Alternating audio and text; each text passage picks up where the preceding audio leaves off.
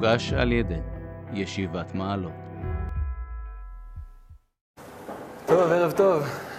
ערב טוב לרב. אה, הנושא שנתבקשנו לדבר עליו הערב הוא ממלכתיות. והאמת שאולי שאלה ראשונה, ככה טיפה לעשות סדר במושגים, מה זה בכלל ממלכתיות? ואולי על גבי זה, האם הרב מגדיר את עצמו כממלכתי? כן, קודם כל זה, יש הבדל בין ממלכתיות לממלכתיות, כן. כן, אה, לא ממש אני מגדיר את עצמי, לא, לא מגדיר את עצמי שום צד כזה, אבל סתם המושג הזה הוא להכיר בחשיבות מלכות ישראל. בעקבות הדברים גם שהרב קוק אה, כותב במשפט כהן, שכל ממשלה, כל הנהגה שהיא בארץ ישראל, בזמן שאין מלך, אז היא מוגדרת כמלכות, היא מוגדרת כ... יש לה דין מלך, ממש דין מלך לכמה עניינים. ו... ולכן מגדירים את הממשלה, זה... מגדירים את הממשלה כדבר שהוא מלכות, זה בעצם דין מלך. עדיין. עדיין זה... אולי אפשר להנמיך את זה קצת. עכשיו, מלך יש לו דינים בתורה. התורה מגדירה כבוד מלכות, מלך פורץ גדר, יש כל מיני גדרים, המלכות יש לה גדרים, וכבוד מלכות. רואים שאחאב, אפילו שהיה מלך רשע, אליהו נצטווה לדאוג בכבודו, והוא נהג בכבודו, בכבודו. רק כשהוא פגש אותו, אליהו נהג כבוד מלכות באחאב, שעובד עבודה זרה והיה מלך רשע. כלומר, זה לא בהכרח אה, הולך לפי ממשלה צדיקה או לא צדיקה. מלכות זה גדר בפני עצמו, ובישראל כל הנהגה יש לה בחינה של מלכות, ומכאן נובעת הממלכתיות, כלומר שהממלכתיות הזאת, שכו... היא בעצם הכוונה שאנחנו מגדירים את ההנהגה כמלכות ונוהגים כבוד מלכות, זה לא רק כבוד לתת אה, כבוד לקום בפניהם, אלא הכוונה להתחשב בזה, לשמור את החוקים, אה, להבין שכל מה שממשלה אומרת זה בעצם יציאה ממלכות ישראל וחייבים לשמוע, שמורה מלכות, יש מצווה לשמוע בכל מלך. כלומר, יש, אה, יש לזה הגדרות ש... ומכאן בפשטות נובעת ההנהגה הזאת של מה שנקרא הממלכתיות, להגדיר את המלכות, ולכן אה, מאוד נזהרים בכבוד המלכות. כמובן, וזה בטח חלק מהדיון, בגבולות. איפה האם אפשר לסמן גבולות, האם יש גבולות או אין גבולות, זה, זה בעצם השאלה העיקרית. אבל עיקרון, אז המלכות היא בהחלט אה, דבר שצריך להתחשב בו ו- ולנהוג כבוד אה, במלכות. זה, זה עיקר המושג הזה של ממלכתיות. אולי לפני הגבולות והגדרים, זה משהו שהוא בדין מלכות, זה, זה דין תורני של מלך, של זה, או שזה משהו, איזושהי הנהגה, זו אמירה מוסרית או אמירה תורנית הלכתית? לא, לא, לפי מה שהרב קוק כותב, פשטות זו אמירה הלכתית. אז לכל ממשלה יש גדר של מלך, לא, של? לא, דין מלך שהוא עם כל הדברים, אבל כן, כן, בפירוש, הנהגת מלכות, ככה הרב קוק כותב, לא היה, את זה פה לפניי, אבל כן. בעיקרון, הרב קוק כותב בתשובה הלכתית, במשפט כהן, לא כותב את זה באורות. במשפט כהן, בתשובה הלכתית הוא כותב את זה. אז אולי באמת אה, נתחיל להגיע לגבולות של הדבר הזה, אם באמת כל, כל מה שהממשלה או שההנהגה אומרת, אה, יש לה דין של מלכות, אז כל אדם עכשיו שלא עושה משהו שהממשלה אמרה או שההנהגה אמרה, הוא מורד במלכות. כן, אז אה, אם ננסה לסמן גבולות, אני יודע על שני דברים שמגדירים את הדבר הזה, שמגבילים, ובעצם דבר אחד, אני שוב אומר, הנהגה של הרב ציודה, לפי הרב ציודה הוא, הייתי אומר, הרבה של הממלכתיות, כן? ממנו אפשר לקבל את הנהגת הממלכתיות הזו. אה, אז שני דברים, שאחד שכותב אותו יותר במפורש, דברים אחרים שהם נבעו מההתנהגות שלו, מהדברים שהוא אמר, אה, אבל לא כל כך בצורה מסודרת. הדבר האחד היותר מוגדר וברור שהרב ציודה, כשהייתה ממשלת מיעוט, שנשענה על ערבים, הם לא היו חלק, לא שהערבים היו חלק, אלא ממשלת מיעוט, שבהצבעת אי אמון הערבים הבטיחו שהם יצביעו, לא ייתנו להפיל את הממשלה. הייתה בשעתו ראשת הממשלה גולדה מאיר, הייתה ממשלת מיעוט, הרב ציודה יצא נגד זה בתקיפות שאין כדוגמתה. לעג וקלס, חוכא ואטלולא, כל מיני מילים אה, קשות מאוד שהוא כתב על המציאות הזאת.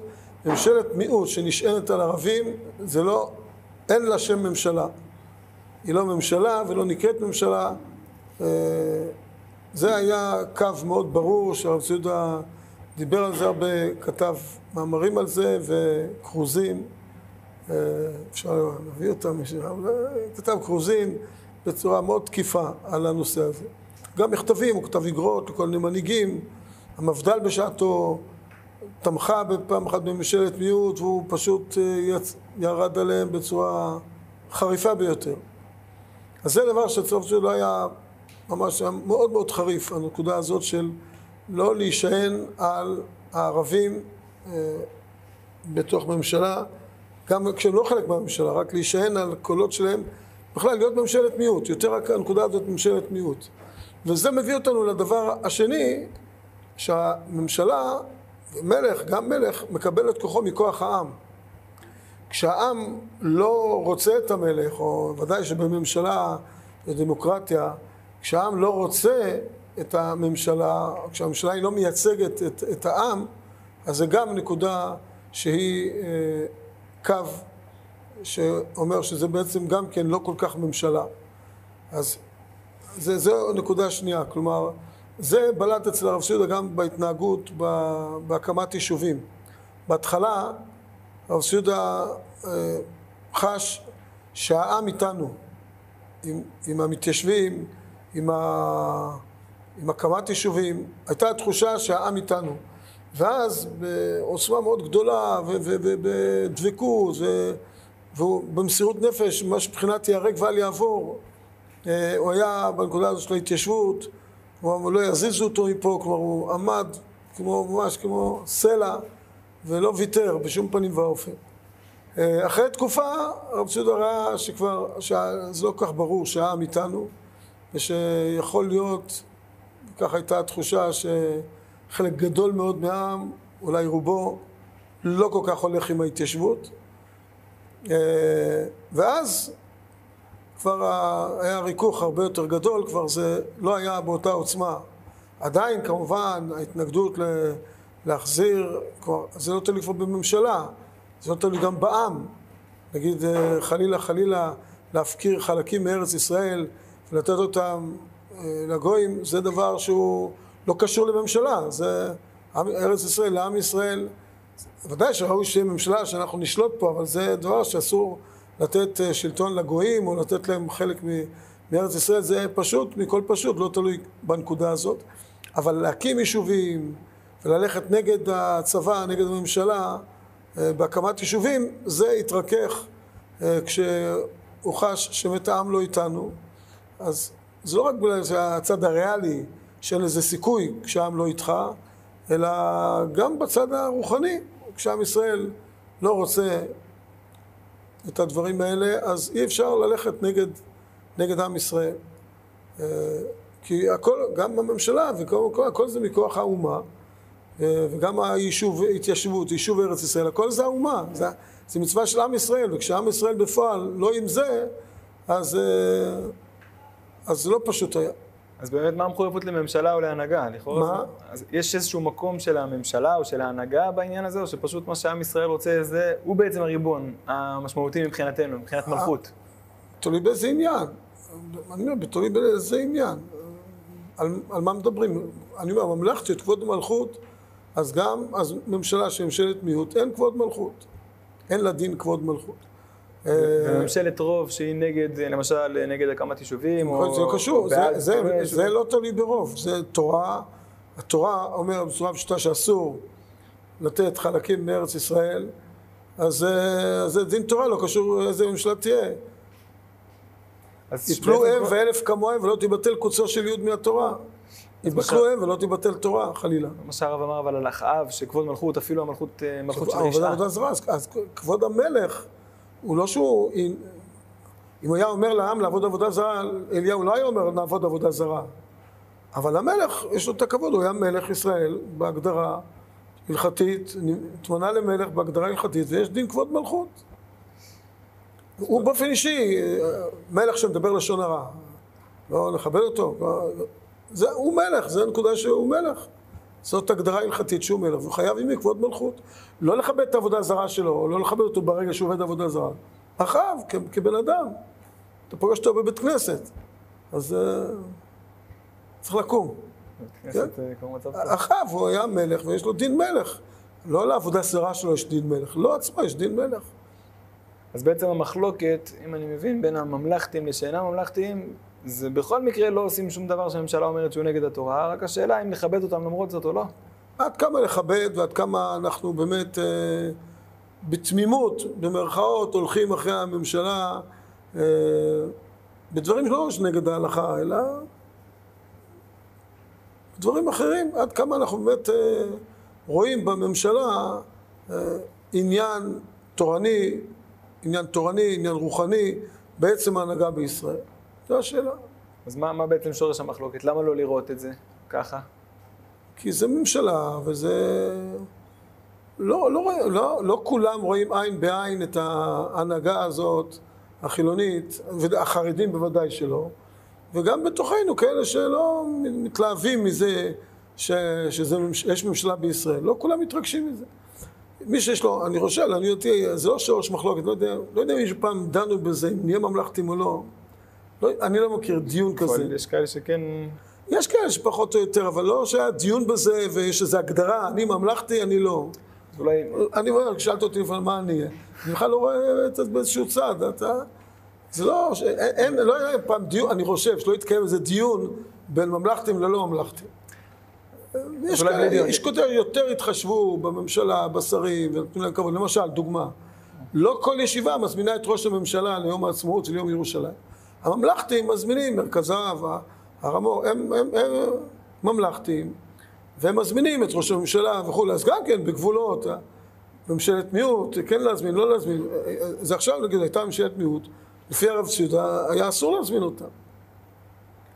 אז, אז, אה, אז שוב, הנקודה היא אה, שהממלכתיים, אז, אז זה הנפקא מינה, להזמין אותו, את ראש הממשלה ולתת לו כבוד ועיקר ביום העצמאות וביום ירושלים, או שלא, לא להתלהב מזה, ואנחנו נותנים דברי תורה, ולא מזמינים את נשיא מדינת ישראל,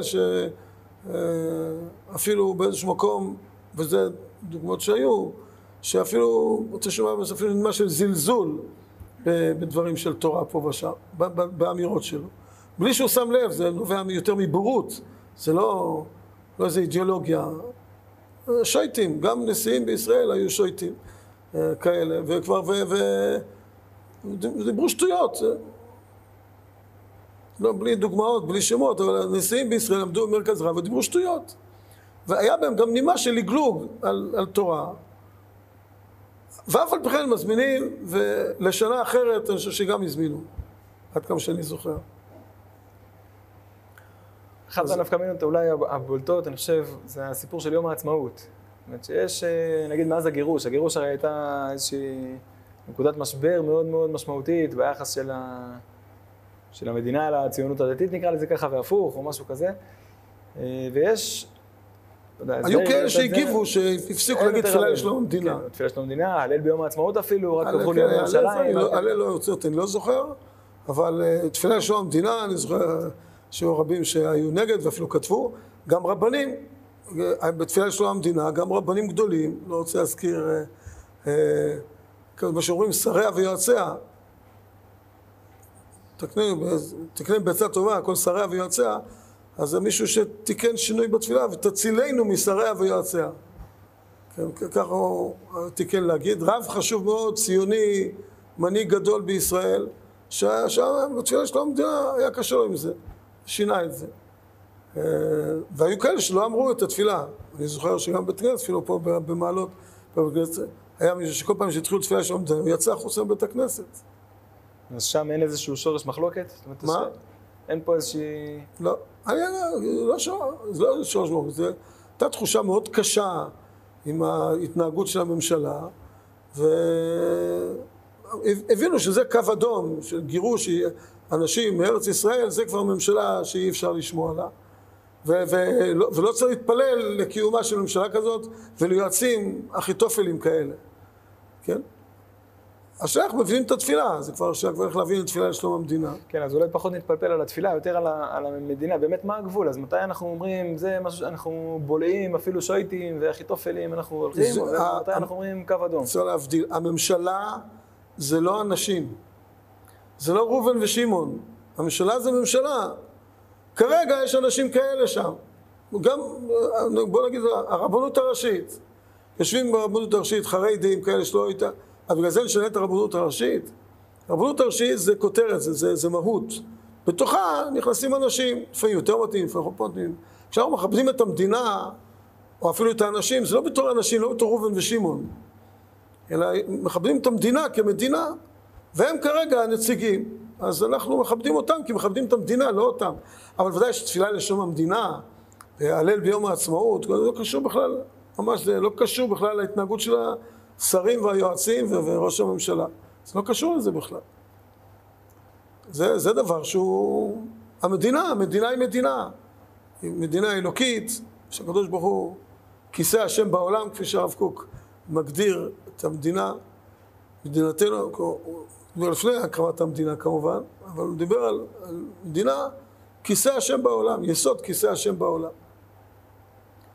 אז זה דבר שהוא, זה המדינה, עכשיו הוא לא אמר את זה על כל בן אדם שנמצא שם.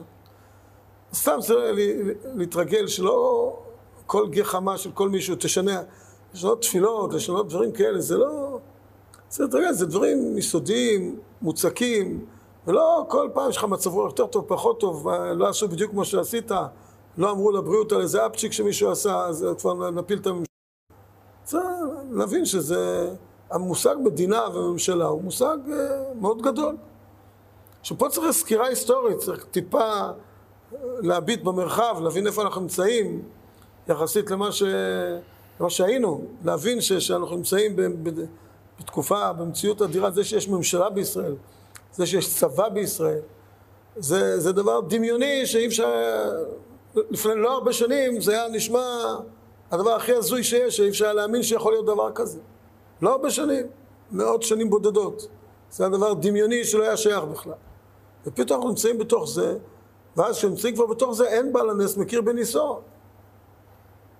אנחנו לא חשים באיזה עוצמה. צריך לקרוא קצת דברים שכתבו לפני מאות שנים, להבין באיזה מציאות אה, ניסית מופלאה אנחנו נמצאים. ולהודות על זה השם ביום העצמאות, להודות על המדינה ולהתפלל לשלומה. יותר פשוט מפשוט. ובכל זאת, מה, מה הגבול? מתי, בכל, לא משנה מה הממשלה תעשה, זה לא אכפת לנו מראובן ושמעון. מבחינת המדינה זה ממש לא משנה. מבחינת הממשלה, אז אמרתי, ממשלת מיעוט, עד כאן. וממשלת רוב, מה שהיא תעשה... כמו מה שהיא. תעשה. מה שהיא נגד תורה, אז אי אפשר לקבל. אבל מצד כבוד הממשלה והנאמנות לממשלה, המחויבות לממשלה. ממשלת רוב, מבחינת כבוד הממשלה, כך נראה ומבחינת ציות לחוקים של הממשלה? ציות לחוקים, אז אה, חוקים שנגד תורה, אז לא. עכשיו, שאלה מה זה נגד תורה, מה לא נגד תורה, פה, פה יש ויכוחים. אז באמת מה... שלפעמים ויכוחים הלכתיים, לפעמים ויכוחים אה, ענייניים, פרקטיים. אולי נשאל את זה אחרת קצת.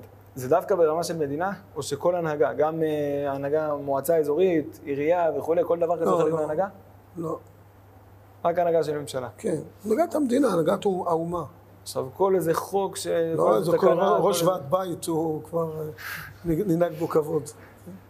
ראש עיר זה ראש ועד בית. זה, זה, מה זה ראש עיר? הוא אחראי לקח לנו את הזבל בזמן. זה פחות או יותר התפקיד, התפקיד המרכזי של ראש עיר. אחר יש עוד כמה תפקידים. אבל זה לא, זה משהו שלא קשור. ראש ממשלה זה משהו אחר, זה הנהגת האומה. ומתי באמת יש חוקים של המדינה שאנחנו נאמר, טוב, זה כבר... אה, הרבה פעמים הרי יש חוקים שהרב אומר, מתנגש עם תורה, לא מתנגש עם תורה. איך אנחנו יודעים לשים שם את הגבול, מה מבחינתנו קו אדום, ומה כבוד מלכות, ואנחנו נאמנים ומחויבים. לא, לא הבנתי מה, מה זה תורה, מה... תגיד דוגמה. דוגמה, הדוגמה אולי, אני חושב, בואו נתחיל מהדוגמה הכי קיצונית, אולי באמת סירוב פקודה לפינוי יישובים. יש בזה הרי פולמוס שלם שהיה, והיה כמה פולמוסים בעניין. לכאורה זה... שאלה מביכה, כן. כן. סירוב פקודה, לעניות דעתי, אני אומר את... אה, לעניות דעתי, עצם העלאת העניין הזה הייתה טעות מאוד גדולה. האמירה הזאת, שרבנים אמרו, למרות שזה רבנים גדולים, עפר לנו תחת כפות רגליהם, לא ראוי להגיד אף מילה, אבל גם לא להגיד שמות, או, זה לא קשור גם לשמות, זה קבוצה גדולה של, של רבנים, לא קבוצה קטנה, וענקיים בתורה, וצדיקים גדולים, באמת, אנחנו לא מתחילים לגרד את ה... אבל תורה היא וללמוד אנחנו צריכים, כלומר, בתורה, אתה לדעת מה התורה אמרה, מה ריבונו שלם רוצה, אז גם אנשים צדיקים וגדולים וקדושים, ובאמת שאנחנו התבטלות גמורה, אבל בכל זאת, אה, כלפי המציאות, אני חושב שלא הנקודה ההלכתית, אם מותר לסרב פקודה, אסור לסרב פקודה, זה עוד עניין, אם לסרב או לא לסרב. תכף נגיד מה, לעניות דעתי, הצורה המעשית בזה, שלא תצטרכו אף פעם להגיע לדבר כזה בעזרת השם. אה, אבל עצם העלאת הנושא הזה, האמירה וההכרזה שצריך לסרב פקודה, זה דבר שהרס ממש את כל היכולת שלנו להסביר לעם ישראל את העניין הנורא והאיום הזה של אה, גירוש אנשים מבתיהם. כי הגעת לבתים, הגעת, אני בעצמי זוכר את זה כבר, הגענו, אתה בא לבתים, לפני שיצאה ההכרזה הזאת, אז אתה מדבר עם אנשים על אהבת הארץ, על קשר לארץ, על... אה, אתה מדבר על העניין. עם ישראל הגיע לארץ ישראל, זה ארצנו, זה שלנו, מה... בוודאי שכל נתינה לאויב זה רק יזיק לנו. דברים, אתה, מדבר עניינית על הדברים. מהרגע שהיה הנושא סירוב פקודה, העלו אותו, אין לדבר, אתה, אתה בא למשפחה, אין לדבר, אתה מסרב פקודה, אתה בעד סירוב, נגד סירוב פקודה. אה, שום נושא אחר לא עלה. וזה טעות בהנהגה, טעות גדולה. שוב, לעניות דעתי, אל תקבלו אותה. יהיה לי יותר קל שלא תקבלו את זה. אה, אה, זה טעות להעלות את הנושא הזה. זה בערך דומה, ל- היום יש דבר דומה לזה, מותר לעלות להר הבית, אסור לעלות להר הבית. שכחנו מה זה ירושלים, שכחנו מה זה אהבת ירושלים, מה זה קשר לירושלים. מותר לעלות להר הבית, אסור לעלות להר הבית. זהו, כל זה, מגיעים לנושא הזה, אם זה יהיה עונג שבת או יהיה, אני יודע מה, מותר לעלות להר הבית, אסור לעלות להר הבית. אתה בעד עלייה, אתה נגד. אתה, אין כבר אי אפשר, אין אפשרות לדבר על ירושלים. באמת, מה זה ירושלים בשבילנו? רק ירושלים שלנו שעכשיו, מותר לי עם המגפיים לבוא לשם? מותר עם הבוץ להיכנס לשם או לא? זה עכשיו השאלה. ונגמר הנושא הרוחני, החינוכי, הערכי, וזה, לא, זה, כמו שהנושא הזה, הנושא הזה כרגע הוא לא בצורה חזקה, כמו שהיה אז, אבל אז עשינו פנים אל פנים, הלכנו לאנשים הביתה, ומהרגע שהיה סירוב פקודה, אי אפשר היה לדבר על הנושא הזה. הנושא של, של ארץ ישראל, שהוא הנושא האמיתי. וזה, אותי, בעיה, זה, אני חושב, בעיה, שוב, אנשים ענקיים, מנהיגי דור, הכל בסדר. טעות קריטית בעניין, שאני חושב שהיא הזיקה מאוד עד הגירוש. אני יכול להיות, אולי אולי, אם הנושא הזה לא היה עולה, והיה באמת היינו מדברים עניינית, יכול להיות שעם ישראל יותר היה מתקרב לעניין הזה. זה אבל... ברגע שעלה הדבר הזה, זה בכלל הכל נגמר, זהו, כבר אתה סרב פקודה, אתה נגד זה, נגד זה, כבר אף אחד לא מקשיב לך בכלל.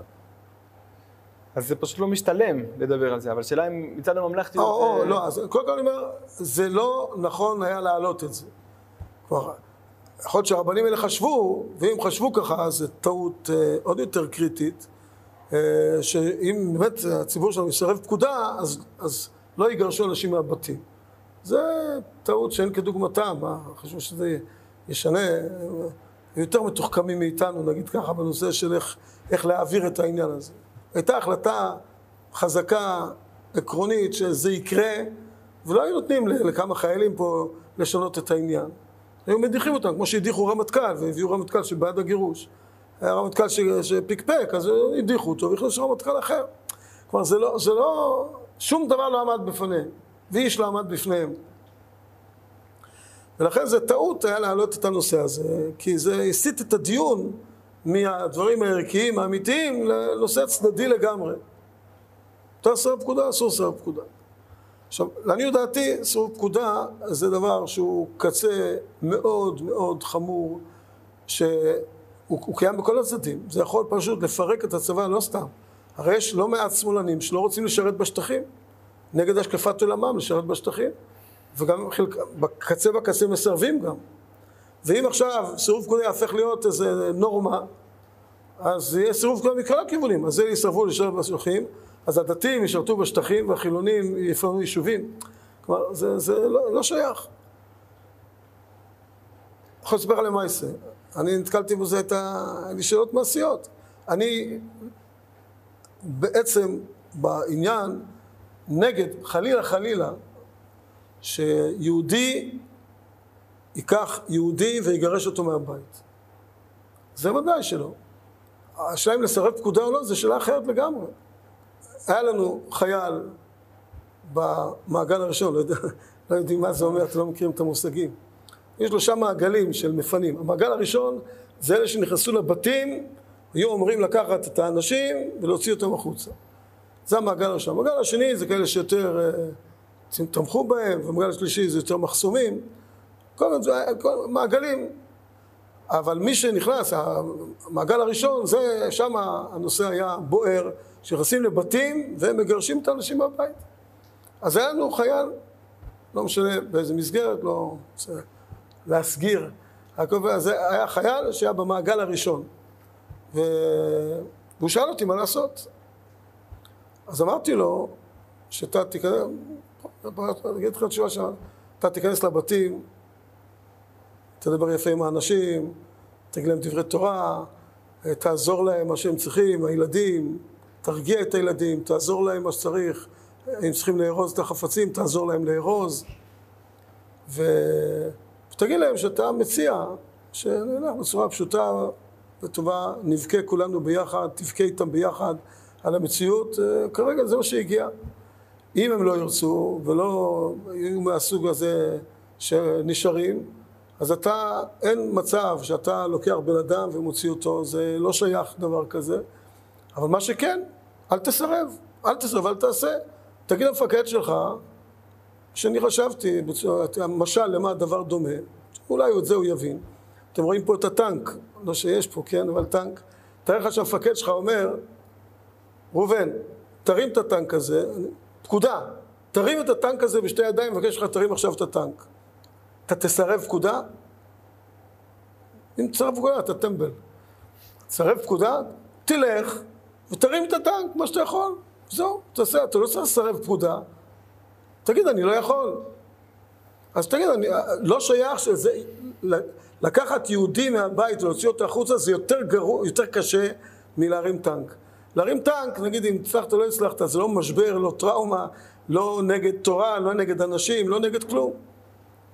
ו- ו- ודבר כזה הוא מנוגד לכל ערך, לכל דבר, וזה לא שייך שתעשה. וזה, וזה, וזה קרה לו, הוא הגיע למצב הזה. אצלו במשפחות זה היה בסדר, הוא עשה את זה כמו ההתחלה. הגיע למצב שמשפחה לא רצו, והוא היה שם. הוא אמר, מפקד, אני לא יכול. הוא לא, מסרב, אני גם לא יכול. זהו. אז המפקד אמר לו, לך למטבח, תעבוד במטבח. אז הוא עבד במטבח. כלומר, זהו, ובזה הסתיים חלקו בנושא הזה. אה, אז זהו, זה, אני חושב שזו הצורה המעשית, לא, לא צריך להכריז, אני מסרב פקודה, בעד סירוב פקודה, למה לסרב? למה לסרב פקודה? אתה, אתה באמת לא יכול. הרבנים היו פוסקים, מי אם יגידו לך להרים טנק, סרב פקודה. היה צריך לשבת מועצת רבנים של להגיד דבר כזה? בשביל מה לשבת? בשביל מה להתכנס בכלל? בשביל מה לדון בזה בכלל? זה דבר שבלתי אפשרי לעשות אותו, נקודה, וזהו. ככה חשבתי, לעניות דעתי. ולכן זה מיותר הדיון על זה, ובצורה מעשית, זה ודאי לא, לא שייך שאדם ייקח מישהו ויפנה אותו מהבית. אם יש לכם הערות, לא, לא מספיק חיים את העניין. אני רוצה אולי כן טיפה, שוב לסיפור העקרוני. מה שבן אדם לא יכול עכשיו להרים כמו שהוא לא יכול להרים טנק, קל וחומר לא יכול לגרש יהודי מביתו. זה הוא לא יכול טכנית או בגלל הממלכתיות. בגלל שהמדינה היא יסוד כיסא השם בעולם, אז, אה, אז הוא לא יכול לומר שהוא מסרב פקודה, ובכל זאת הוא לא גם יכול, וגם, או שזה לא משתלם פשוט. זה שניהם יחד, זה שני מרכיבים יחד, גם לא שייך לעשות את זה בצורה ערכית פשוטה, וגם זה, זה נובע מזה, הכל נובע, התורה לא, לא, לא מרשה את זה. אני שואל הפוך, האם לא שייך לסרב פקודה? כי טכנית זה לא משתלם, ועכשיו כבר אי אפשר פנים אל פנים, וזה זה תוקע את כל המערכת, או כי לא שייך לסרב פקודה מצד זה שהמדינה היא יסוד כיסא השם בעולם, והממשלה זה דין מלכות וכולי. לא, אני לא יודע להגיד, אני חושב, זה נראה לי יותר הצד הפרקטי פה יותר חזק, יותר חזק מהצד ההלכתי. אז באמת במקום שכן אני, לסרב לא, אני אגיד, בצד ההלכתי אז היו בזה מחלוקות, זה לא היה ברור. היו רבנים שאמרו לסרב פקודה, היו לא מעט רבנים שאמרו שאסור לסרב פקודה. בעניין, וגם לא אמרו זה כמו טנק. אמרו שאסור לסרב פקודה, התכוונו שתגרש יהודים מהבית, היו רבנים שאמרו גם את זה. ואני חושב שאלו ואלו דברי שויטים. לא, הם עצמם חכמים, אמרתי, אני כלום על ידם. אבל הפולמוס הזה הוא טיפשי. ש- של לדון בזה, מה אסור פקודה, אסור לסרב פקודה. זה, תכתוב, אה, אה, יכול להיות שזה רעיון טוב, אפשר להוציא איזה תחומין אחד ככה אחרי הגירוש, שנתיים אחרי הגירוש, תכתוב, כדאי, כן מותר, אסור, תביא את כל הסוגיות ותדון בצד ההלכתי, אבל לא, לא תוך כדי, תוך כדי לא קשור, תוך כדי, תגיד, אה, כולם מסכימים, אלו ואלו יסכימו שזה דבר לא שייך לעשות אותו. מה, אתה, אתה רוצה סחיטה בנפש? לא, לא. אולי נחזור באמת למשהו שהוא קצת יותר אה, מחובר פה לגיל של החבר'ה. אני עכשיו כאדם פרטי, יש לי איזושהי תפיסת עולם ערכית, תורנית, ואני רואה שם המדינה, הממשלה, החוקים אומרים לי לעשות, הצבא, אומרים לי לעשות אחרת. האם אני, כשזה כן משתלם ברמה הטכנית, האם אני יכול לבוא ולפעול אחרת מהמדינה, או שהמדינה היא מלכות, ומה שהיא אומרת זה דין מלכות, ואני מחויב אה, להיות ממלכתי. לא, חיוב להיות ממלכתי זה עדיין חיוב... אה, לא, החיוב המלכות זה חיוב מלכות. אני לא, לא מבין כבר את ה... אז השאלה אם כן, במקרה שבו זה משתלם לעבור על דין המלכות, כי זה מתנגש עם ערכי התורה, לכאורה כן. למשל, אתה... אין צריך דוגמאות, לא, לא באוויר. למשל, היישובים עכשיו קצת חומש, עניינים, לבוא, להקים יישובים שהמדינה מתנגדת בצורה פשוטה. להקים יישובים לא חוקיים, מה שנקרא לא חוקיים. התורה מצווה ליישב את הארץ. להקים יישובים. לא חוקיים, צריך לבדוק את זה בצד ה... בחוכמה גדולה, לבדוק את זה בצד המעשי, לראות האם זה באמת דבר שיועיל או לא יועיל. אם זה דבר שיועיל, אז, אז, אז בהחלט זה אפשרי. זה, זה שלא, הממשלה לא בעד זה, אם זה בסופו של דבר יועיל והממשלה תגיד אמן, אז זה בסדר גמור. ואם אין- זה יועיל. והממשלה- זה לא תגיד אמן, זה לא משנה, זה נקרא, תגיד אמן. מותר זה? לפעול הפוך מה- מהמלכות. אז מה מה הופך אותי לממלכתי אם אני פועל, לא, תכלס אני פועל על פי מצוות- ישיבת ארץ ישראל, להקים יישובים, לשבת בארץ ישראל, זה דבר אה, מרכזי וחשוב, דבר תורני ראשון במעלה, שום ממשלה אין לה רשות להגיד ליהודי לא לשבת בארץ ישראל. בעצם ממה זה. זה, זה נקרא נגד תורה בצורה פשוטה. עכשיו, אלא אם כן הממשלה באה עם איזה סברות אה, ש, שזה יכול להזיק, אז הם יעשו גם ככה, הם יתנהגו ככה. אבל אם הממשלה סתם ככה לא רוצה, כי היא לא, לא רוצה להקים יישובים, היא לא בעד הדבר הזה, לא בעד התיישבות בארץ ישראל, אז מה... אז זה נגד תורה. וכל מקום שאני יכול לפעול ב- כביכול בכוח, כן? שוב אני אומר, אבל, אבל פה צריך מאוד לחשוב גם על הצד המעשי של הדברים. לראות אם זה יועיל או יזיק, מה, מה עם ישראל חושב, מה זה יעשה לנפשות בעם. כן, אבל זה כבר לא... גם אם אני ממלכתי, השאלה היא פרקטית, משתלם או לא משתלם. זה לא, אין לי שום מחויבות או נאמנות למדינה כמדינה, אלא אני מתנהג על פי תורה. יש גם מדינה, צריך לכבד אותה, לא, אבל לא, לא... גם. יש מדינה, והמדינה הזאת בדרך כלל, ברוב הדברים, פועלת בעזרת השם על פי תורה, והכל בהשגחה אלוקית. ודאי שדבר כמו מדינת ישראל, זה מונהג על פי הקדוש ברוך הוא, והוא גם מנהיג אותה. לב מלכים ושרים ביד השם, ו- וודאי ודאי שהוא מנהיג גם אותם, ולכן זה דבר מרכזי וחשוב. כשהם עושים דברים נגד תורה, אז ודאי שאסור לנו לעשות דבר נגד תורה, ומבחינת ההתיישבות, אתה צריך לראות האם זה דבר שהוא יועיל או לא יועיל להתיישבות. זה, זה צריך להיות המודד. הממשלה אומרת ככה, זה לא גם כשהממשלה אומרים, אתה בא, אתה בא ורוצה, יש מקום בארץ ישראל, ואתה חושב ש, שראוי לשבת בו. שוב, תלוי, אני לא יודע בדיוק את ההגדרות, החוקים, אדמות מדינה, לא אדמות מדינה, כל מיני דברים כאלה. גם אדמות מדינה, זה אדמות מדינה, אסור לנו סתם ככה... זה לא, דברים... זה, זה, זה גם צריך להיות תקף בצד ה... אבל אם זה... נגיד, אני לא יודע איך זה בשטחי יהודה ושומרון, אם זה נקרא אדמות מדינה, כי המדינה אין לה ריבונות שם.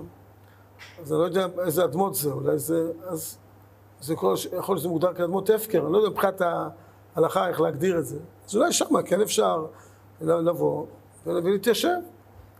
ואם המדינה, מה שהמדינה תעשה, תעשה.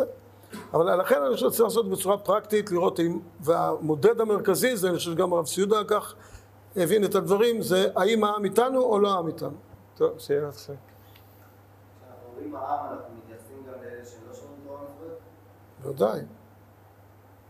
בקטע... מי שמוציא את עצמו מהכלל כפר בעיקר. זה חלק מכלל ישראל, ומי שלהפך, מי שאומר שחלק מהעם הוא לא, לא שייך, אז הוא יוצא מהכלל. ואם הם בקטע עכשיו לחלל שבת ולעשות דברים. זה משהו אחר, זה משהו אחר. אז למה בכלל אנחנו צריכים להתחשב בעם איתנו בדברים שאנחנו מרגישים שהם מתחת התורה? באיזה נקודה? אז אתה הולך לעשות... יישובים. זה משהו שבסופו של דבר, א', גם בצד הפרקטי, אבל גם בצד הרוחני. עם ישראל מצווה ליישב את ארץ ישראל. זה לא... אדם פרטי, לא, נאמ- זה רק הכשר מצווה למצוות ישיבת ארץ ישראל, ואז לראות אם זה הכשר מצווה או לא, לבדוק אם זה מכשיר או שאולי מוריד. המצווה המרכזית היא עם ישראל, זה חלק מדין כיבוש, זה מלחמה. בן אדם לא הולך ולוקח רובה והורג ערבים. אסור לעשות דבר כזה כי זה לא, זה, זה, הצבא הוא צבא של כלל ישראל. וכלל ישראל הוא יוצא למלחמה. ולא בן אדם עכשיו הולך ונדמה לו שעכשיו אולי כדאי בשוק ככה להוריד כמה ראשים, וזה נראה לו כרגע אסטרטגיה נכונה, הוא הולך ועושה את זה. חמור מאוד. והיו דברים כאלה. אז, אז, אה, אז המלחמה זה משהו. עכשיו, ישיבת ארץ ישראל זה חלק מהמלחמה. זה דין מלחמה. תראו את הרמב"ן, למדנו אותו כמה פעמים. והדין של הפרט, כשהוא בא ליישב את הארץ, זה הכשר לקראת שעם ישראל יישב בארצו, ו- ו- ולכן אה, כשמדובר על הקמת יישובים זה מצווה של הכלל, וצריך לראות מה הכלל, האם הכלל עם זה או לא עם זה. זה לא שני אנשים הולכים עכשיו ואנחנו כלל ישראל. אז זה דווקא בדברים שהם יישוב הארץ, לא נגיד בחילול שבת. אה, לא, ודאי שלא. יישוב הארץ זה דבר שהוא כללי, וצריך ללכת בשם הכלל. ועוד שאלה צדדית, אם מדובר באדמות מדינה, אז יש בעיה להקים את היישובים משום גזל? אני לא יודע, לא יודע להגיד, כלומר, מה זה, מה ההגדרה של אדמות מדינה, אם זה, אם זה באמת, המדינה היא ריבון והיא בעלות, ואתה עושה דבר נגד הבעלים, אז כן, זה לא, תגיד, גזל, קרקע אינה נגזלת, אז, אז זה לא גזל, אבל זה דבר לא פשוט, נגיד, פטור אבל אסור. זה לא פשוט, יכול להיות שלא, יכול להיות שנגדיר את כולנו כריבון, אני, אני לא יודע אם גם ביהודה ושומרון המדינה לכאורה לא הטילה ריבונות, אז אני לא יודע מה ההגדרה שם, אולי זה הפקר, ואז אפשר אולי כן ליישב, מבחינה הזאת של, ה, של הגזר. לא, לא נכנסתי לנושא הזה. כן. מה? לא, מי זה המשילות בכל ה- בכל ההתנהלות של המדינה? אין זה דרך אחת. בסוף יש כל מיני קבוצות שפועלות על דעת עצמן. מי שהקבוצה המנצחת, זה בעצם הקבוצה שתדחוף הכי חזק. ככה זה עובד גם בהתנהלות בממשלה, ככה זה עובד בהתנהלות בקרקע. אז לכאורה כאילו אם יש ציבור מסוים, מה, אה, אין ממשלה בישראל? אני לא מבין. בסוף בממשלה גם... מה? אין- ממשלה? לא, אני לא, אני לא מבין מה שאתה אומר. אין משהו אחיד. מה זה מדינה? יש ממשלה בישראל. הם מחליטים החלטות, הם אומרים לנו דברים, החלטות ברוב, מה, לא יודע, אנחנו חיים באותה מדינה.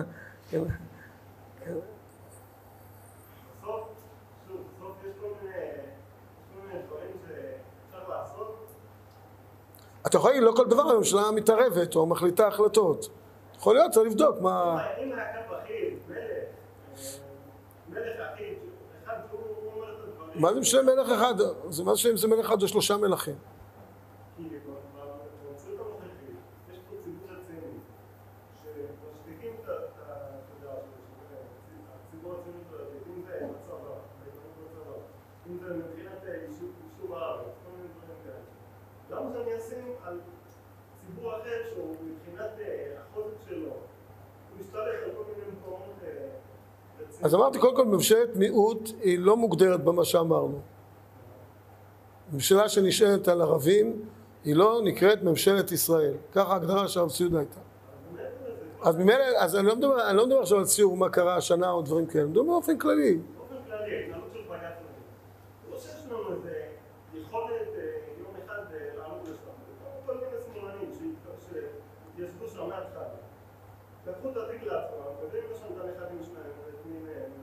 וזהו. ככה זה גם בהתנהלות ב-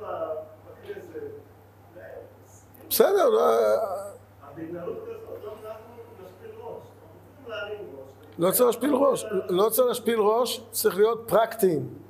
ולראות אם זה יעזור או שזה יזיק. לא צריך ללכת עם הראש בקיר בכל מקרה.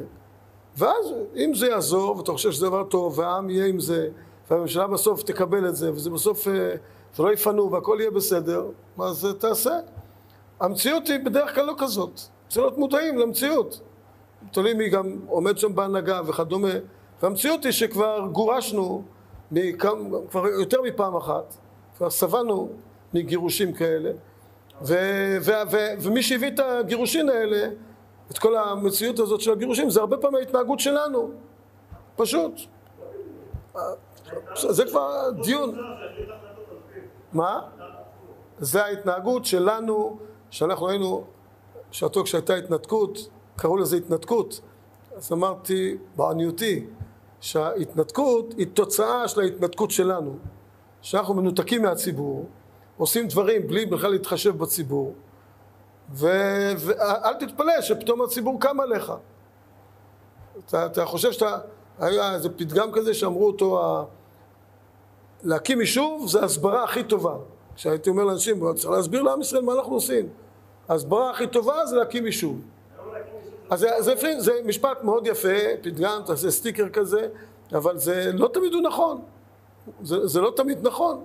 יש לפעמים שהקמת יישוב זה עושה אנטי לאנשים, וזה מצטבר ומצטבר עד שזה מביא לגירוש, שאנשים אפילו לא יודעים, ש... ורוב עם ישראל בקושי יודע שיש שם גירוש. כי הוא לא קשור לזה בכלל, ולא מעניין אותו בכלל. לא שמהצד השני של המטבע, אם היינו כולנו מסרבים פקודה, כולנו נלחמים בדבר הזה, אולי באמת היינו מצליחים לכולנו. אתה... או. כ- כמה פעמים שמעתי את המילים, את המילים האלה. אם כולנו היינו, מה יש אם כולנו היינו? מה, מה זה נקרא אם כולנו? אם כולם היו חושבים כמוני, לא היה גירוש. בטוח, זה אני אומר לך. אם כולם היו חושבים כמוני, לא היה גירוש. ואם כולם היו עושים מה שאני חושב, לא היה גירוש. מה, איפה אתה לוקח מילים כאלה? מה, זה מה שאמרת. אם כולם יעשו כמוני, אני, אז לא יהיה גירוש. אמרו לי, אז, אני זוכר, לא, אמ- אמרו לי אז, אה, ניגש למישהו אחרי, אחרי הגירוש, אמר לי, אם אתם כולכם, אם כולנו, כולם, הוא אמר בדיוק את המשפט שלך, אני שמעתי אותו ככה הרבה פעמים, כבר מצלצל לי כבר, אם כולם היו מסרבים פקודה, לא היה גירוש. אמרתי לו, אם כולם היו עושים פנים אל פנים, גם לא היה גירוש. ועוד מישהו יגיד לך, אם כולם היו עומדים על הראש, מקשקשים בזנב, גם לא היה גירוש. בסדר, כל אחד, מה שהוא חושב. זה, איזה אמירות אלה, מה זה עם כולם? המציאות היא לא כולם, ואנחנו יודעים מה המצב בעם ישראל, ו- וצריך להיות עם ראש על הכתפיים ולא עם הראש בקיר.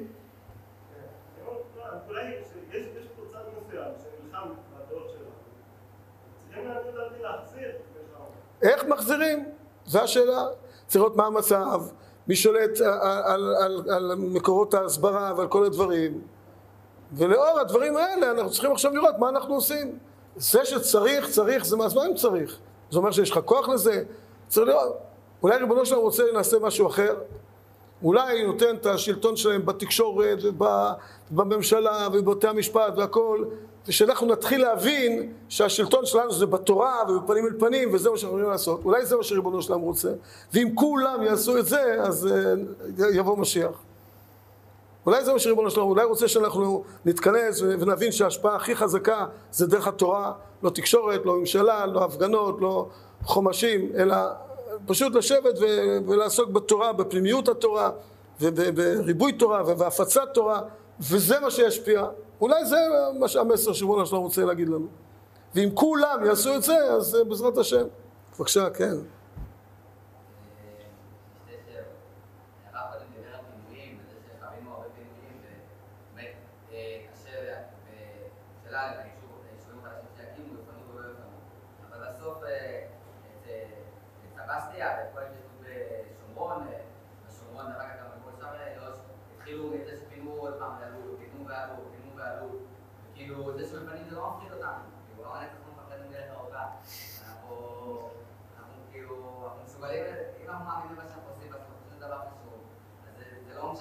פעם אחת יתמנו, בסדר, שיתמנו, אנחנו נעלות, אנחנו נעלות, עד שבסוף יהיה פה משהו קיים, ובסוף בסדר שופטים מיליון יהודים ביהודה ושומרון, נחזור בגלל כמה משוגעים, שאמרו שלא הסתכלו באפריקה, הסתכלו מהותית, ובגלל זה זה התחיל, זה אנשים שעצמו את העיניים וקפצו למים, אז למה משנה מה שאנחנו צריכים לעשות עכשיו? זו שאלה ראשונה, זו שאלה ראשונה שלי, ובסוף ננסה לעלות, אבל לא מה שתלוי אם העם בעד או העם לא בעד, מה חושב שהמצב עכשיו? באופן כללי, מה שאמרת לפני זה יוצא לי גם בנקודה השנייה ששאלת. תבין שיש תקופות, היה חומה ומגדל, למדתם בהיסטוריה, חומה ומגדל, היו תקופות בעם ישראל ש, שדברים מסוימים עזרו. ו, ותקופות מסוימות שדברים כאלה לא עוזרים ואולי עושים את ההפך. אחרי הגירוש, אחרי הגירוש, אז חושב, כן. נדמה לי שאחרי הגירוש זה היה. אחרי הגירוש אז uh, ביקש ממני הרב דור בחורף, בני זה היה אחרי הגירוש, הייתה שיחה בישיבה, uh, דיברנו שם בישיבה, ואז uh, דיברנו שהדרך, מהי הדרך, יותר אמרנו שהכיוון הוא שעם ישראל ירצה, ובשביל זה צריך לעשות פנים אל פנים. סתם תדעו לכם שבתקופת הגירוש, לא יודע כמה אתם מודעים לזה, במשך שבועיים, ארבעים אלף, אז עשו פנים אל פנים, היה משאל מתפקדי הליכוד, שמעתם על זה? שמתפקדי הליכוד זה 200 אלף איש שהיו אמורים להצביע בעד או נגד. אז כשהתחילו את ה... כשהייתה ההחלטה הזאת, אז בסקרים, אז 60 אחוז היו בעד הגירוש ו-40 אחוז היו נגד. היה בערך שבועיים שלושה ככה לפנים אל פנים, עד ההצבעה ממש, ומכל הארץ יצאו, עשו פנים אל פנים במסות עצומות, גם פה הישיבה יצאנו כל יום ליישובים באזור, בכל מקום לחיפה ומגדל העמק וכל מקומות, בנשר, נסענו בכל המקומות, עשו פנים פנים בצורה מאוד מסיבית, ותוך שבועיים 40 אלף איש שינו את דעתם, ובהצבעה בפועל היו 60 אחוז נגד ו-40 אחוז בעד. 40 אלף איש בערך שינו את דעתם בעקבות הפנים אל פנים. אני בעצמי חוויתי כמה אנשים כאלה, שהייתי אצלם בפנים אל פנים. אז סתם שנבין שפנים לפנים זה, זה ממש דרך לשנות את העם, לשנות את, את דעת הקהל. ואם עושים את זה בצורה מסיבית, תראו לכם ש, שאלפי אנשים, מה שאמרת, עם כולם, לא כולם, רק כמה אלפי אנשים היו ממשיכים לעשות פנים לפנים הלאה. וראיתם שזה עזר. אז בואו נעשה פנים לפנים. ולא עשו את זה, הפסיקו. עכשיו למה חלקם אמרו, גם כן, אז כל מיני דברי הבל שאתה שומע, חושב, הרי בסוף זה לא עזר, כי ראש הממשלה יותר חכם מכולנו. זה שאנשים שינו את דעתם וכולי, זה לא עזר, בסוף בממשלה הצליחו קומבינות ו- ולשנות את ההחלטה. אבל, אבל, אבל, אבל זה, אנשים שינו את דעתם. אנשים אבל אתה רואה, זה לא עזר. בקיצור, לא, סברות, אתם יודעים, אפשר להגיד מכל הכיוונים. אז, אז אני חושב שהנקודה הזאת, של, של ה... השינוי דעת העם, זה הנקודה. עכשיו, יש הבדלים בתקופות. בחומה המגדל היה משהו אחד, בהתיישבות אז היה משהו אחר, הייתה עוד ממשלה, אפילו מפא"י, ממשלת מפא"י, הם היו בעד ארץ ישראל, הם הקימו. אל, אל תשכח, אלה שהיום מפנים, הסבא והסבתא שלהם הקימו יישובים נגד האחרים. זה אלה שאתה, זה אותם אנשים, אלה שעוד פעם ועוד פעם, בסוף זה עזר. כי להם עצמם היה קשה מאוד לפנות אנשים. כי הם, הם היו מה, מה, מהמתיישבים, אנחנו למדנו התיישבות מהם, לא אנחנו המצאנו את המושג התיישבות. אתם נולדתם בתוך המושג התיישבות, המושג התיישבות, כמו כל דבר, הציונים, הדתיים, כל דבר מפגרים אחרי הציבור החילוני בכמה שנים. כשכבר לא צריך צבא, אז אנחנו נזכרים להקים מכינות וללכת אה, לצבא. וכש, וכשלא צריך התיישבות, אז אנחנו נזכרים ללכת להתיישבות, זה ככה נראה, במרכאות. צריך להבין, אה, יש תקופות בישראל. היום התקופה היא שזה לא יעזור לך להקים עוד פעם ועוד פעם. סתם ת- תדע מה קורה, מה, מה, מה, זה המציאות, זה לא יעזור. צריך להיות מציאותי ולראות מה כן עושים. מה כן עושים לטובת העניין. כולנו רוצים את עם ישראל בארץ ישראל, על פי תורת ישראל, כולנו רוצים, מה עושים לזה? צריך עם ראש על הכתפיים ולהסתכל על המציאות ולהבין מה עושים לזה. זה, זה המציאות, אני אומר שוב, אה, בעניותי, אני כבר אומר את זה חמישים שנה, אני לא מגזים. עוד בהתחלה, בתשעות, דיונים עם ראשי הזה, ש- ש- ש- עוד בתור אה, אברך צעיר נגיד. אז, אז אמרתי להם, לחלק מההנהגה, אצלנו כמה ישיבות שהיה ביחד באיזו סיטואציה, ואמרתי להם, להשקיע חצי מההשקעה, תשקיעו להסביר לעם ישראל מה עושים.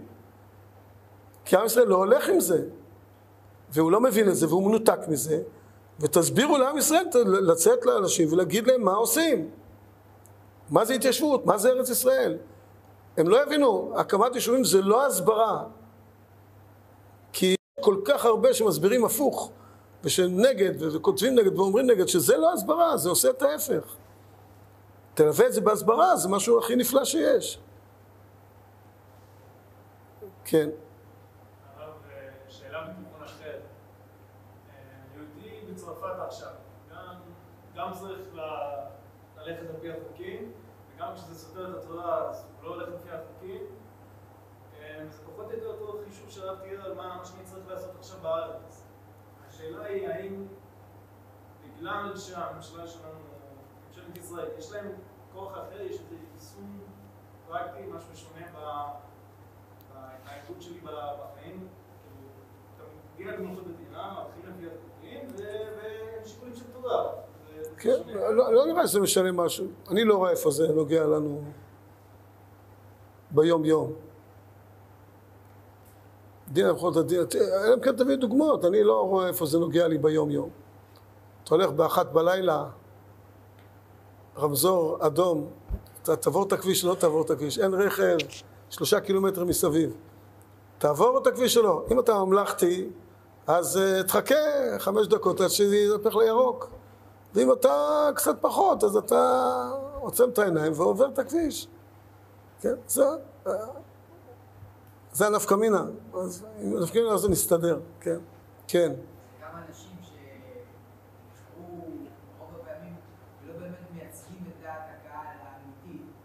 מייצגים את מה אכפת לי, איך זה, איך זה מייצג את דבר השם, מה, מה כל כך מיוחד בזה, מה אם החליטו איזה משהו, אין עד המלכות זה המלכות, המלכות זה כן, אה, זה כן משהו שהוא גם דעת הציבור בדרך כלל. המלכות, אה, המלכות נובעת מה, מהציבור. דין עד המלכות הדינה זה שיש כאן תוקף למלכות לקבוע, זה מידת הדין, לקבוע את, את הכללים ואת החוקים של מקום. זה גם זה מאוד הגיוני שמלכות היא, מישהו צריך שלא יבלו אחד את השני, שיהיה סדר של חיים. אז המלכות צריכה לקבוע, ומאוד חשוב שאנשים יתחשבו במלכות, אחרת יבלו אחד את השני. לא.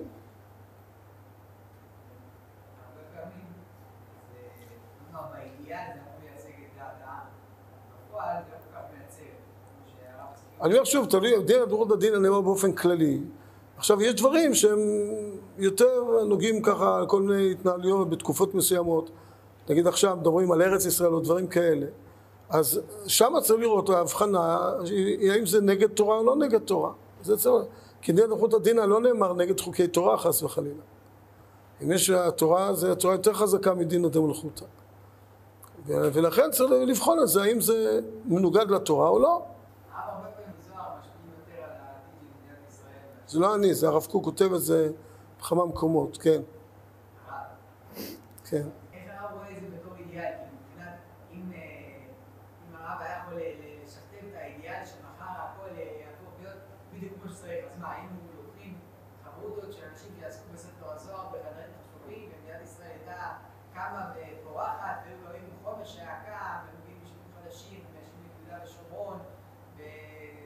בטוח.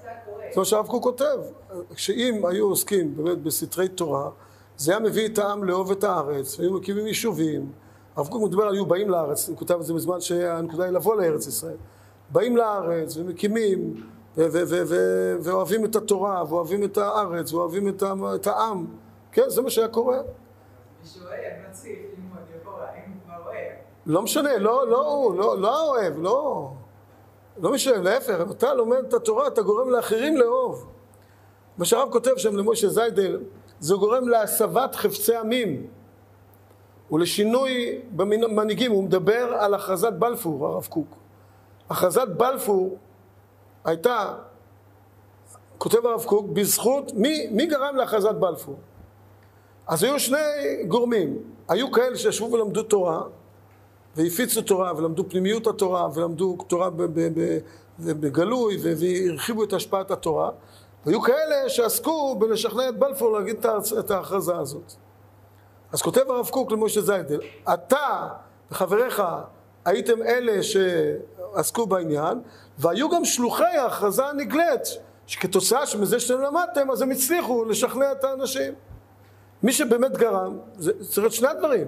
יש לנו גם גוף, לא רק נשמה. יש את הנשמה, והיא מתלבשת בגוף. ודאי שהנשמה קובעת. מה יהיה האדם? הנשמה קובעת. הגוף הוא שליח של הנשמה. אז אם הנשמה גדולה וטובה, אז הגוף, אז יש שלוחים טובים ללכת לבלפור ולהגיד לו, וגם הוא מקשיב ושומע, והעמים משנים את דעותיהם וכולי, הכל בזכות שהתורה פורחת. ולכן ההשפעה על הנשמה היא ההשפעה הכי חזקה שיש. מתי עושים ככה? מתי אני יוצא מהחדר החשוב שאני לומד בו זוהר והולך להקים יישובים? מתי זה קורה? מי- מי בגוף ומי בנשמה?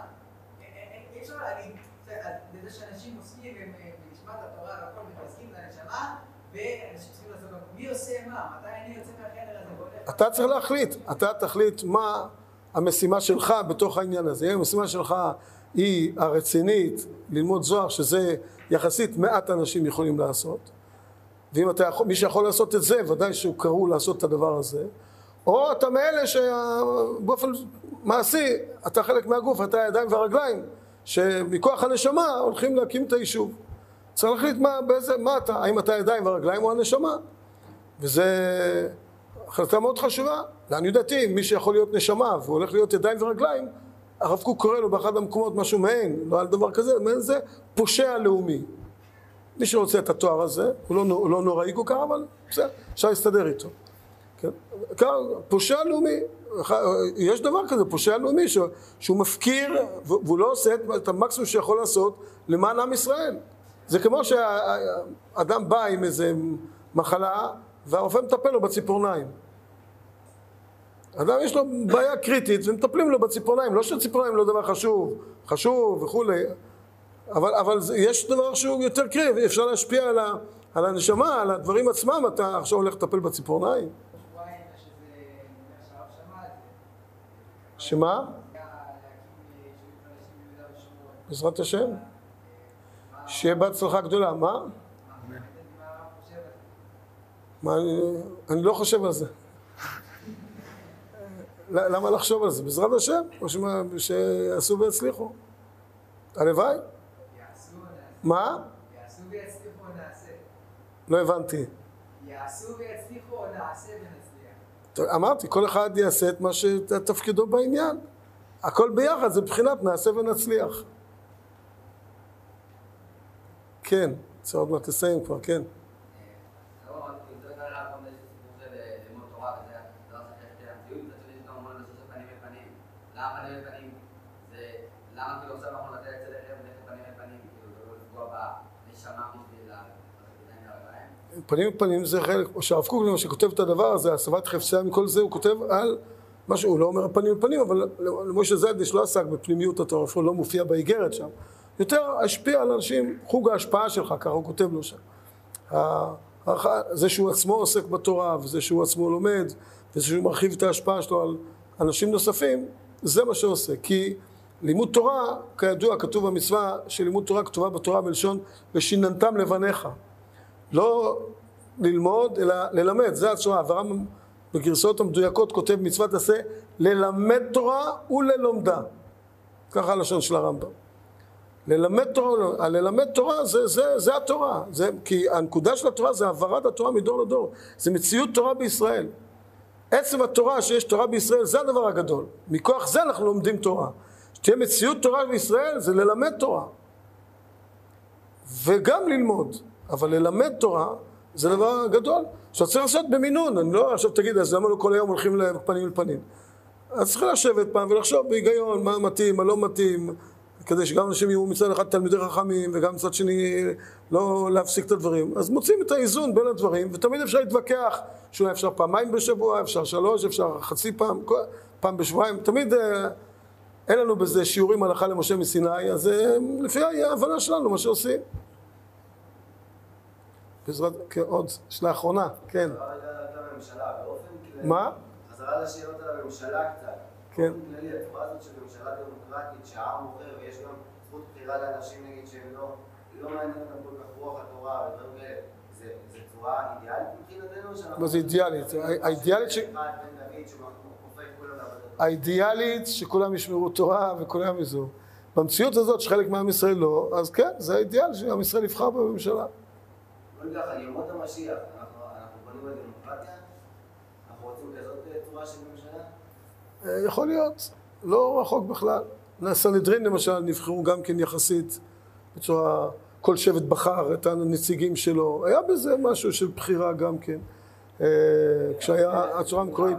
יכול להיות, לא, זה לא מופקע לגמרי, לא מופקע. ודאי שאם ריבונו של עולם יבחר בצורה ישירה, מישהו יהיה נביא ויגיד, הכדור בחר במישהו, זה משהו אחר. אבל אם אין דבר כזה, נראה לי שהיום זה בהחלט מתאים שזה יהיה ככה. הצורה שעכשיו יש אנשים שבעצם מצביעים לדברים שהם נגד התורה, גורם לממשלה להיות פחות נחשבת בעינינו מאשר שזה יהיה ממשלה שכולם תכלס ירצו את רצון התורה. גם כשכולם ירצו תורה, בדרך כלל, בצורה הנורמלית, הרגילה, עדיין יש כאלה וכאלה, גם בתוך אנשי תורה יש לך ימין ויש לך שמאל ויש לך את כל הסוגים, ואז לא נראה שזה הבדל גדול. אתה מוצא אנשים תורניים בכל המפלגות. זה לא, לא נראה שיהיה נפקא מינה גדולה. הדעות יישארו דעות, רק ישימו עליהם כיפה. יותר גדולה, יותר קטנה, סרוגה, שחורה, כן. בעזרת השם.